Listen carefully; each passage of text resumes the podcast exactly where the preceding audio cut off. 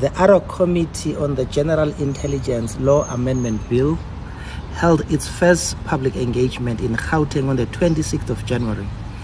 The public participation process was held in Tshwane Council chambers and the committee welcomed approximately 240 members of the public representing individual views and that of various civil society and political organizations. The inputs made covered a number of themes and numerous recommendations were made. Several members of the public raised concern around the state of cybersecurity in South Africa and expressed the need for this to be addressed in the GILAB 2023 bill. This was closely linked to the concept of data security and the right to privacy.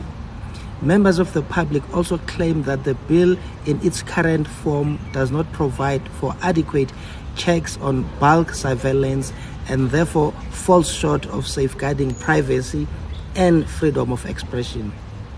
The submissions re- received in Tshwane showed general support for the bill, with several members of the public noting the need for South Africa to have an intelligence services Others caution that the intelligence structures should remain accountable as they have access to sophisticated technology that can be used against the people. As such, several members expressed the need for the powers of the Inspector General of Intelligence to be strengthened, independence ensured, and further consideration be given to the length of the IGI's term in office.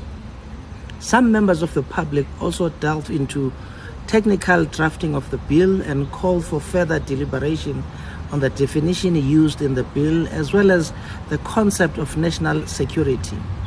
Members also expressed the need for the powers of the minister to be kept in check in terms of the day to day activities of the intelligence services. Other broader themes addressed by the public inputs include high levels of crime affecting communities, and the proliferation of undocumented migrations. The public requested that intelligence operation also address crime and assist in strengthening border safeguarding. The Ad Hoc committee wishes to thank the people of Tshwane for their input during the day's activity. The committee will have its second final engagement in Gauteng tomorrow on the 27th of January at Jabula Recreational Center in Joburg. I thank you.